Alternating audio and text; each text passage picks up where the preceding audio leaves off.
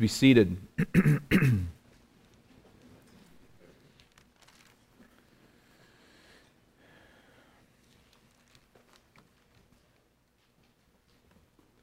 the ancient Greek poet Theognis wrote, Best of all for mortals is never to have been born, but for those who have been born, to die as soon as possible.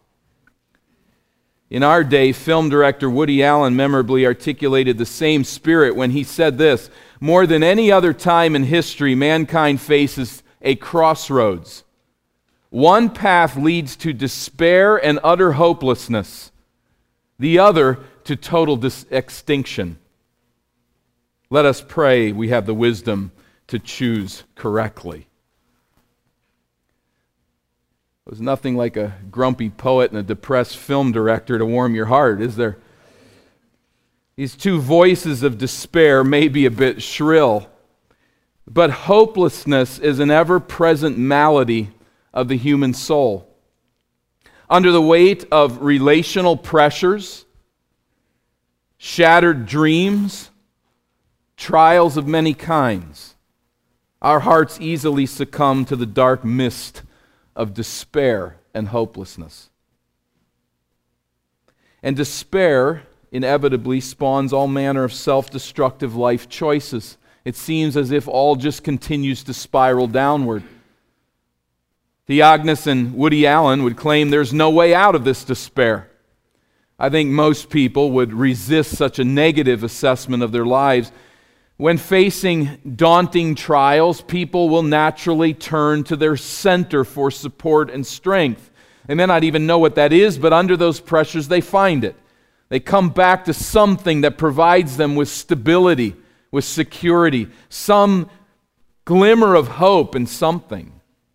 The problem is that when that center fails to hold, yet deeper despair sweeps in to fill the vacuum. That may be indeed where such words come from. People who have come to honesty with the fact that nothing holds. There is no anchor point, there is no center that really sustains us in the trials of life. And so they speak their words of discouragement to us. As we consider these matters this morning, I ask the question to each of us Where is your center? And does it hold? Is it solid? Where do you solidly anchor your soul when the gale force winds of suffering strike? Or just more simply, when the nagging trials of everyday life pile up around you, where do you turn? Where is your hope? As the Apostle Paul continues to disciple the Thessalonian believers in the second chapter, if you'll make your way there, of the second book, Second Thessalonians chapter 2. As he continues to disciple them, the center that holds for the followers of Jesus Christ comes to surface in these few verses that we'll consider as it closes out the first section of this book, beginning at verse 13 of chapter 2. Now, the Thessalonians were not, I don't think, on the brink of utter despair at the moment. But they were facing, think of this, get the context. They're facing stiff persecution. You're doing what's right, and other people are making your life very hard for it. That's a discouraging place to be. And on top of this, they've received this false report that they've now entered into the day of the Lord. As if it's not enough that others are persecuting us, now God Himself is beginning to pour out His judgment upon mankind. And here we are.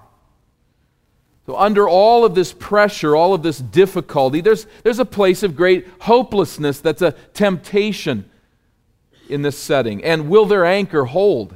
Will their center hold? Under this severe pressure, it's instructive to witness how Paul counsels these disciples. It doesn't sound very much like something coming out of our day and what would be popular in counsel to them.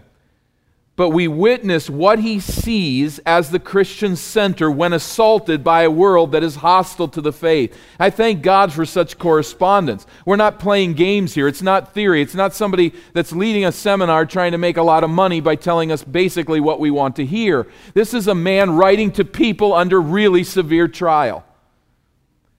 And as he talks to them, it's almost as instructive what he doesn't say as what he does say.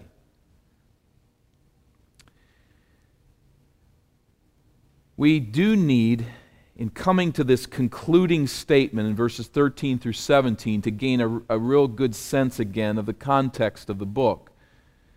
It really falls apart, this section, if we don't do that. So let's labor a bit in that as we consider those who are persecuting the Thessalonian believers. Chapter 1 and verse 8. Chapter 1 and verse 8, we hear, hear that God, for those who do not know God, those who do not obey the gospel of our Lord Jesus, they will suffer the punishment of eternal destruction away from the presence of the Lord and from the glory of his might. It's a hard statement, but a true statement. As they consider suffering and persecution, this is one thing they must consider. As we look at the false teachers, chapter 2 and verse 1, he begins with this Now, concerning the coming of our Lord Jesus Christ and our being gathered together to him, we ask you, brothers, not to be quickly shaken in mind or alarmed, either by a spirit or a spoken word, or a letter seeming to be from us, to the effect that the day of the Lord has come. Then he will talk about the rebellion, what will come in the day of the Lord, what comes before the day of the Lord chapter 2, verse, verse 3 and following, Paul will, in this section, speak of this lawless one who will lead a rebellion against God. Verse 9 The coming of the lawless one is by the activity of Satan, with all power and false signs and wonders, and with all wicked deception for those who are perishing, because they refuse to love the truth, and so be saved. Therefore, God sends them a strong delusion so that they may be, believe what is false, in order that all may be condemned who did not believe the truth but had pleasure in unrighteousness. We'll come back to that section, but just let that filter in as he's talking about these people who are in rebellion against the truth of God. Your persecutors will face the judgment of God in this false teaching, it leads us to consider the end times when there will be a rebellion against God. Now, in verse 13, Paul turns his attention to the Thessalonians and draws a purposeful contrast with those who reject the gospel. If you have the ESV with you, probably if you have another version with you, verse 13, does it start a new paragraph? We have a heading there. We have the start of a new paragraph, a new thought. And in one sense, it is because it's closing out the first half of the book. But you notice the word that starts verse 13. What is it? But. Why is but there? There's a direct connection to what has come before. And we, we lose the sense of this passage if we don't think of what he's been saying been talking about persecutors, talking about the judgment of God falling, talking about this lawless rebellion against the Lord. But, he says, there's a contrast here. And what he will do is begin in verse 13 by giving thanksgiving for them in contrast to those in rebellion against God. In verse 15, he will exhort them to stand firm in the midst of these trials. And in verses 16 and 17, he will then offer a prayer to God in their behalf. So, considering first of all that section of thanksgiving, and again, as we filter through this, we're considering what is he saying in instruction to those who are facing these particular trials and the severity of their situation. Paul's thanksgiving for them, we find verse 13, he says, But in contrast, we ought always to give thanks to God for you, brothers, beloved by the Lord, because God chose you as the first fruits to be saved. We ought always to give thanks. Does that ring a bell? There's chapter 1, verses 3 and 4, where he says that same thing. We ought to give thanks to God for you. It is our responsibility to see the grace of God working in the lives of fellow believers. If Jesus is doing this transforming work, and he's got a lot to do with every one of us, But as He is indeed doing that transforming work, we are to see it in one another's lives. We're to look for the grace of God operative in one another's lives. So he says to them, We should. It is our responsibility to see this work, and I see it in you, and so I give thanks to God for what is taking place in your life. He's drawing the contrast here with this word but to what precedes. What is that? Verse 10, he speaks of those who refuse to love the truth. Verse 11, those who believe what is false. Verse 12, those who do not believe the truth but take pleasure in unrighteousness. In contrast to them, we are giving thanks for you. We should give thanks for you because that's not who you are. You do love the truth. You do not believe what is false. You do, do believe the truth and take pleasure in righteousness. So we give thanks to God for you as He builds them up and strengthens them, and laying it out in two ideas about our salvation. The first is God chose to save us. I say that of us. He's writing to them. God chose to save you, but God chose to save those who have come to faith in Christ. We see here salvation in light of the past. Ephesians 1 4 says, God chose us in Christ before the foundation of the world. He predestined us for adoption through Jesus Christ according to the purpose of His will. On the basis of God's will, and which was mysterious to us certainly, we did not deserve it. He did not simply respond to what He saw we would do, but in His mercies, He chose us. It's a very clear, simple statement of Scripture, difficult for us to completely work out in our minds. But we must embrace what the truth says, what is revealed. I rejoice because God chose you. He chose you to be the first fruits, to be saved. So, the consistent teaching of the Bible is that left to ourselves, we would not have chosen God. Our sin separates us from God, it blinds us to His glories. But for those whose eyes God chooses to open to see his glories, we find that vision irresistibly glorious. We respond to it because of its wonder. God opens our eyes to that sight, to that vision. We must grasp this then that God does not ultimately respond to our choice of Him, we are responding to His choice of us. That's difficult to grasp because as we experience salvation in Christ, we know we're reaching out to Him and embracing Him and trusting Him. And indeed we are. But as we do that, we must recognize, as Revelation helps us and coaches us to understand why we reached out to Him and trusted Him, it just re- continues to reveal this that though we do not deserve His grace, at the end of the day and for eternity, we will sing of the amazing, unmerited grace of God to us in Christ as He chose us in Him before the foundation of the world because of His purposes, because of His will. Now, God does not wish that any would perish, 1 Peter 3 and verse 9. Yet in the end, those who are saved are saved because he chose them as his own.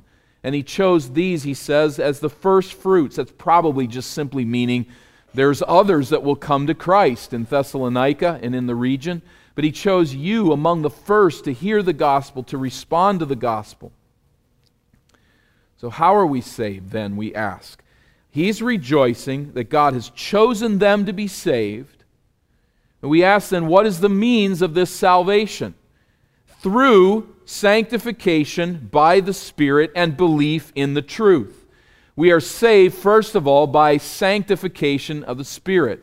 Here, I don't think we should take the word sanctification like we normally do of growth in Christ. The believer is sanctified through growth.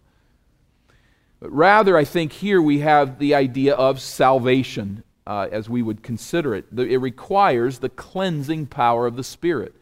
So the Spirit of God cleansed you, washing you clean of your sin. I give thanks, says Paul, because the Spirit of God has affected that cleansing in your lives. I rejoice. God has chosen you. You are saved by the sanctifying work of the Spirit. Secondly, notice there at the end of verse 13, by belief in the truth. So, what God planned in eternity past is realized historically when we place our trust in the gospel. Have you responded to that message? Do you know that you have? You've come to see the glorious, beautiful revelation that Jesus Christ paid the penalty of your sin, that he was crushed for our iniquities, and that in the mercies of God, receiving his work, he has risen from the dead and has now life as he reigns on high and brings to life those that trust him. That message, that message of salvation has come to them and they've responded to it in repentance and faith, turning from their sin as we learned in chapter 1. So God has chosen them to be saved by the gospel. Secondly, we see that God called us to receive glory. He's chosen us to be saved. He's called us to receive glory. Verse 14 To this he called you through our gospel so that you may obtain the glory of our Lord Jesus Christ. He called you through our gospel. Paul's not saying, I have a special gospel just for me, but he means through our preaching, through our declaration of the truth of salvation. He has brought you to salvation. He called you. Where God elects and chooses in eternity past, he calls in time. The glory, then, is the, the third aspect of it. We have the past aspect, his choice, his call in the present. In the future, the glorification of the believer.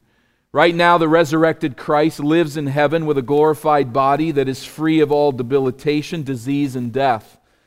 And because we are united by faith to Christ, we will become like him in his glorified, resurrected state. When we enter eternity, the body of every genuine believer will be transformed into the likeness of Christ. We don't know precisely what that looks like. We've never been able to lay eyes on it. We can't test it scientifically.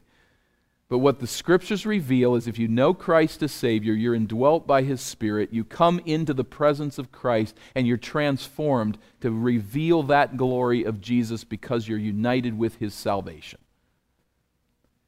This is the hope that fuels our soul in this waking world. To be looking forward to our transformation. This is our center, our salvation in union with Christ. Again, think of what Paul has said here now to these people who are dealing with suffering.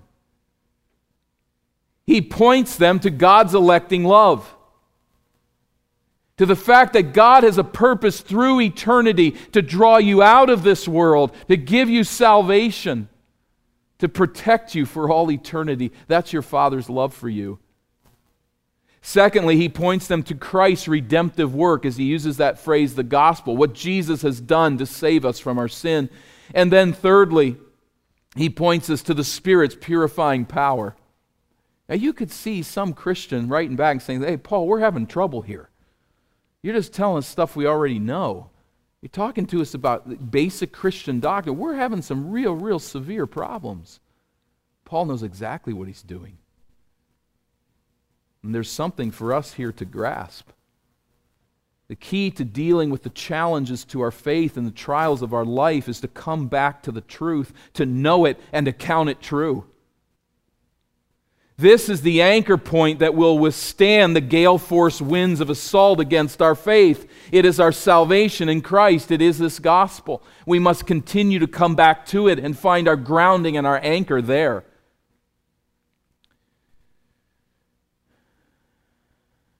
In Max Lucado's book, Six Hours One Friday, he tells the story of a hurricane bearing down on the coast of Florida. Wouldn't be a problem for us here, but for him it was because he lived in a houseboat uh, near Miami at the time as a young guy, and he was pretty scared about what this was going to mean. And so he and his buddies that lived in this houseboat for a time Uh, only um, people only live in a time for a houseboat, but this is one of the reasons they got ropes and tied the thing all up and tied it to trees and tied it to moorings and did everything they could to try to save this this uh, old dumpy houseboat from destruction from the hurricane. By the way, I'll, I'll ruin the story and say it never came. It passed by, but at any rate, he's preparing for it. And, a, and an old sailor came by and said, uh, You got this all wrong these trees are going to get ripped down by the hurricane and you're going to have nothing left. You're going to go right with them. What you need to do is set out four anchors and anchor really deep. Put some slack on the ropes and pray for the best. That was his counsel. And I think there's good counsel to that. When we moor to things in this life, to things that are temporal and can be destroyed, we're hopeless in our life. But what we need to do is anchor our soul deep into the bedrock of God's truth.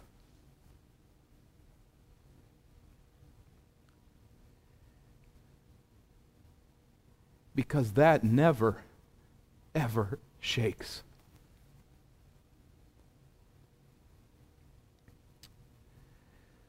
Paul does not instruct the Thessalonians to get in touch with their inner child and work out all their hangups. Does he? He does not coach them to rely upon themselves. He doesn't tell them to buck up and soldier on. He does not instruct them to get away and get some rest and relaxation, and their pressures will become more bearable. Now, there might be nothing wrong with getting away and getting that rest, but that's not his answer. Listen, you need to really take care of yourself here. Get a vacation, go away for a while, get away from the persecution. What Paul does in the midst of these real live trials is he says, anchor deep. He points them to the fundamentals of their salvation in Christ. He instructs them to think carefully about who they are in Christ. And there's a transformation here that needs to take place in our lives as we work through the difficulties of life. What I need to come back to in any trial, in any heartache, in any temptation for my faith to be shaken and moved, I need to come back to God's electing love, and I need to think on that. See, we can get these things in line and we know them for a test, and we say, Oh, I've heard this before. I know, yes, I know how salvation works. I know what God has revealed. But what we don't do is put that into our lives, dealing with everyday life and every trial that we face, every point of bitterness, every point of discouragement, every point of external trial. Come back to God's electing love. He has a purpose for us from eternity. He's chosen us in Christ to give us salvation we don't deserve. God loves me. And this makes all the difference. This is an anchor point to the soul. Jesus' redemptive work, the work that Christ has done. Remember what Paul says in Romans if God did not spare his Son, how will he not with him graciously give you all things? You're an heir of eternity in Christ. And that's the glory that awaits believers is to be again another anchor point, the focus of looking forward, the spirit sanctifying power. I keep coming back to these truths. they are the filter through which I see everything. And they will hold. That's a center. That's a foundation, an anchor point that will not give way. Is this where you anchor your faith to withstand the assault of this world in the trials, in the disappointments of life? Do we keep coming back here to our center? That's Paul's counsel, and I think there's much for us to learn there. And on the force of these considerations, then, in verse 15, he makes a call to them so, brothers, stand firm and hold to the traditions that you were taught by us, either by spoken word or by our letter. Stand firm in the faith. It's a call for them to persevere in the faith. It's a call not to let persecution or false teaching knock them off their feet. The key here is not to stir up their internal fortitude as such, but the key here is to center in this gospel, to stand firm there. Do you see the point? It's not stand firm in yourself. Come on, let's soldier on. You can handle this. You can get through this. That's not what he's saying. He's saying stand firm on these foundational truths in your security in Christ. That's where you'll find footing to stand. Stand firm there. Don't give up. Don't let your faith fall but stand by the grace of God on your relationship in Christ. And then, secondly, hold to the traditions of the faith. Now, the word traditions, is it good or bad? Well, it just depends. Uh, many times, traditions in the New Testament are bad. Uh, Jesus condemns the Pharisees for their traditions. We have traditions that really aren't all that helpful to us in our lives, but there's traditions that are absolutely essential. And here we're not talking about human tradition, but here we're talking about the traditions of faith that come by spoken apostolic word or apostolic letter. In other words, he's talking here in tradition about our faith, about the foundational truths that we've been reviewing, these basic, simple ideas of, the, of, of salvation, as complex as they are, simple to understand God's electing love, Jesus' redemptive work the Holy Spirit's transforming power, the hope in eternity. These are the traditions that we pass on. We all smirk at tradition, and we probably should uh, not take them too seriously. But we should also recognize as a church that we are in the world of passing on tradition. Not in the human sense, but in the sense that we are continuing to review the same truths over and over again so that we come to understand them better and better and pass them on to the next generation intact, in faithfulness, to give to them these basic doctrinal truths. That's what we're about as a church. That's what we should be about. And it's times like this when the storms blow that we come back to these foundational truths. We deepen them in times of ease and we deepen them in times of trial. As Paul says to them, hold to the tradition, hold to the true doctrine, we might use that phrase. Falsehood blinds and it debilitates, truth liberates and it empowers. Know the truth, hold to it firmly. And then he breaks into prayer, which is, I don't think, any tag on or unnecessary addition at the end here, but very crucial to what he's doing as he counsels them and seeks to disciple them. He prays for them in verse 16. Now may our Lord Jesus Christ himself and God our Father, who loved us and gave us eternal comfort and good hope through grace, comfort your hearts the word can mean encourage your hearts and establish them in every good work and word. The call of the Thessalonians to stand firm and hold to the traditions was an appropriate call. Obviously, he's saying the right thing to them. However, they needed to faithfully endure their trials for the glory of God with the sense that they could not do so apart from Him. They needed to respond by obeying their calling. They could not, however, succeed in their own strength. And Paul knows it.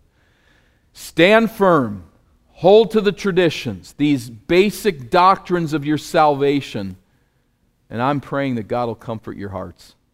I'm praying that God will minister His grace to you and empower you to hold to this rock of the gospel in the midst of these trials and not leave the faith. So his exhortation is backed up with earnest prayer. Early 19th century success writer Napoleon Hill argued that despair and hopelessness were negative habits. Might be some truth to that. But he said these negative habits can be overcome with two simple resolves. Here they are I can and I will. Where's he pointing us? Look to you.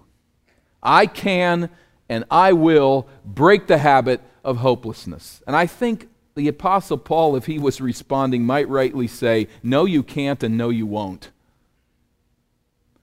Left to your own forces, you will enter hopelessness and despair. You will enter, left to yourself, into the judgment of God in eternity. The answer does not come from within. The strength is not in us, but as God empowers us to honor His will, then we can stand firm in the faith and then we can hold to His word. And so He is praying for them as He will then ask prayer for Himself. Together, praying for each other that God would do a work in us that we cannot accomplish in our own strength. As Paul's prayers reveal, our ultimate hope is in the charactered faithfulness of our God. Notice there in verse 16, He loves us. He grants comfort, hope, and grace, which serve as anchor points for our soul. He's able to establish us in every good work and word, and those are two important words. Every good work, doing what is right, establishing us in the right way, that we would be doing what we should do, responding to the salvation that He's given to us, and every good word that we would be speaking the truth. People say we need to walk the talk. A good way to put it. I think we can turn that around, say both are necessary. We need to walk the talk and we need to talk the walk. In work and word, both together, doing what God wants us to do and speaking the truths, the transforming truths of the gospel to the lost world and to one another as we center our souls in what Christ has done. Gordon Fee notes in comment on this passage that Christians are accustomed to saying, I'll pray for you. Paul certainly did that. But Paul did something else. He told them what he was praying. I don't know how often we do that. I say so often, I'll pray for you, but I don't tell people what I'm going to pray about. It would be a good habit to develop. Now, Paul's obviously writing, but he lays out what his prayer is. In the end, the Thessalonians needed God to establish them in their walk. Paul knew it, and so he prayed for them that you would know that he is the one who loves you, who encourages your soul, who strengthens you, that he would support you to do what is not possible humanly. circumstances of our lives may be very different than what the Thessalonians were facing. But the specter of despair can lurk in any trial that we face. There's some of us, perhaps, that are more oriented toward hopelessness. That's a, a common challenge and a common problem. But I think those who are not so oriented face really the same battle. Every one of us, it's a battle with a lack of faith. It's a battle where we don't trust in the gospel. So there's a person that, that is given to hopelessness and despair. What is the answer? To trust the gospel, to continue to come back to these salvation truths. The person who is not bent toward hopelessness and despair is often learning to depend upon themselves. That's just as dangerous all of us need to realize that when I'm under assault, when there are trials that come into my life, when my faith is being challenged, here is a place where I can turn to myself, I can turn to false idols, or I can turn to the anchor points of my soul. The Father has chosen me to be His child, and that changes everything. The Son has bled on the cross to take my place and bear the punishment of eternity. What punishment can I face here? What can man do to me? What Christ has borne is the judgment of God. To come back to the anchor point that the Spirit of God has washed me clean of my sin. Through His transforming power, by trust in the gospel, He's remaking me and cleansing me, bringing conviction and change. I thank God for His presence in my life through His Spirit. I come back to this anchor point that I'm now a citizen of heaven. I have an eternal home. I will one day be glorified with the risen and reigning Christ. The struggle of faith we so often face is to think that these ideas have nothing to do with the trials of life that I'm facing. These ideas are simply what I must know to lead another person to Christ. These are the facts of my witness to the unbelieving world. Things I look back to with thanksgiving that God has indeed saved me, but they really don't affect the way that I live everyday life. Tell the Apostle Paul that. Tell the Thessalonian believers that. The truth is that these ideas have everything to do with everything if we're a genuine believer in Christ. These are our anchor points. This is our center. It's not weakness in the gospel, it's not some deficiency that falls short there. The deficiency is in us that we do not filter our lives through these great truths and hold to them tenaciously in the storms of life. When shaken by the pressures of trial and false doctrine, our stability comes from the gospel, not because it is our psychological escape mechanism. It comes from the gospel because that is our identity as the new humanity created for glory in Jesus Christ. And so we pray for one another. We rejoice that God did not spare his son, but gave him up for us all. We, he'll bring us through every trial to glory. And so we pray for one another. We pray to that end. We rejoice in that way as we learn to filter this life through this grid of our new identity in Jesus Christ. Stand firm, Thessalonians, he says. Hold fast to the tradition. That's your anchor point. Hold on and pray for the morning. Let's pray together.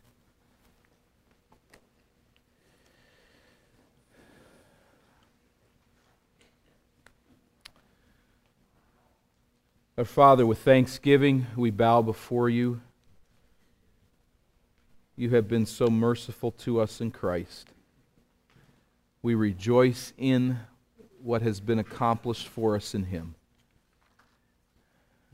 Father, our hearts ache for those who do not know Christ in this saving way. I pray that you would open blind eyes to see this transforming power. And perhaps even some among us who've walked with us for some time who know these facts as they know their own history. But for them, they're just facts. They've not been transformed by the gospel. And I pray that you'd bring them to that light to see the glories of this message and to bring them transforming grace. I pray for those of us who know you we bow with thanksgiving. We bow in shame. For we recognize how often we turn to ourselves and how often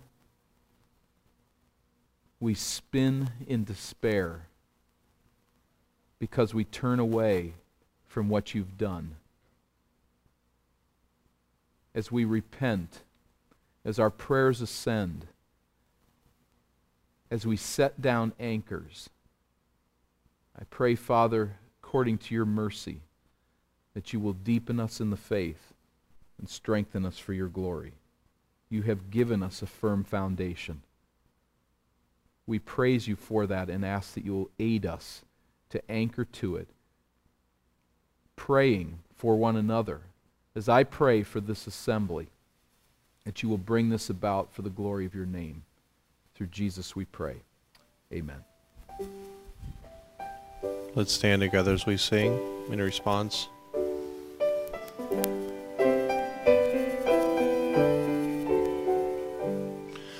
How firm a foundation, ye saints of the Lord,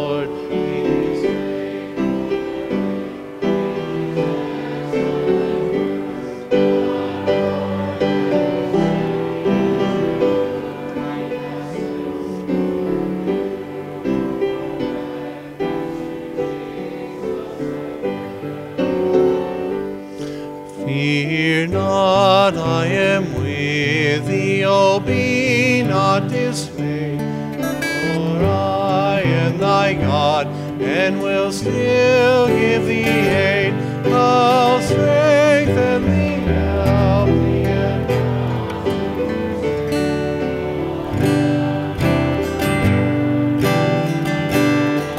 What can man do to me when I've been redeemed by the blood? Let's sing one through. When through fiery trials thy pathway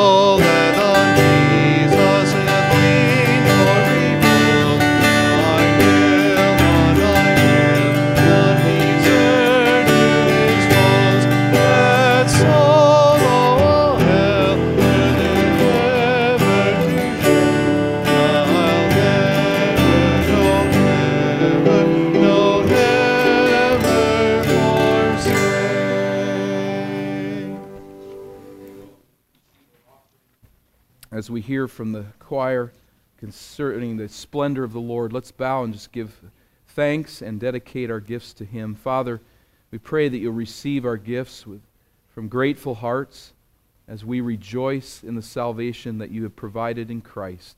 In His name we pray. Amen. Please be seated.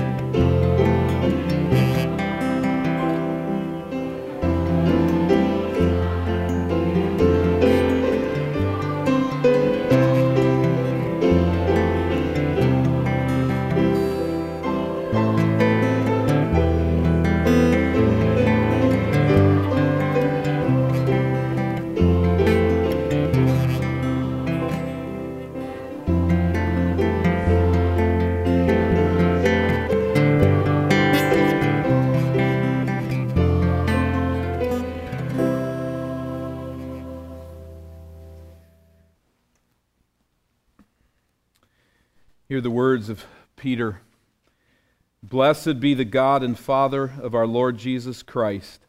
According to his great mercy, he has caused us to be born again to a living hope through the resurrection of Jesus Christ from the dead, to an inheritance that is imperishable, undefiled, and unfading, kept in heaven for you, who by God's power are being guarded through faith for a salvation ready to be revealed in the last time. You're dismissed.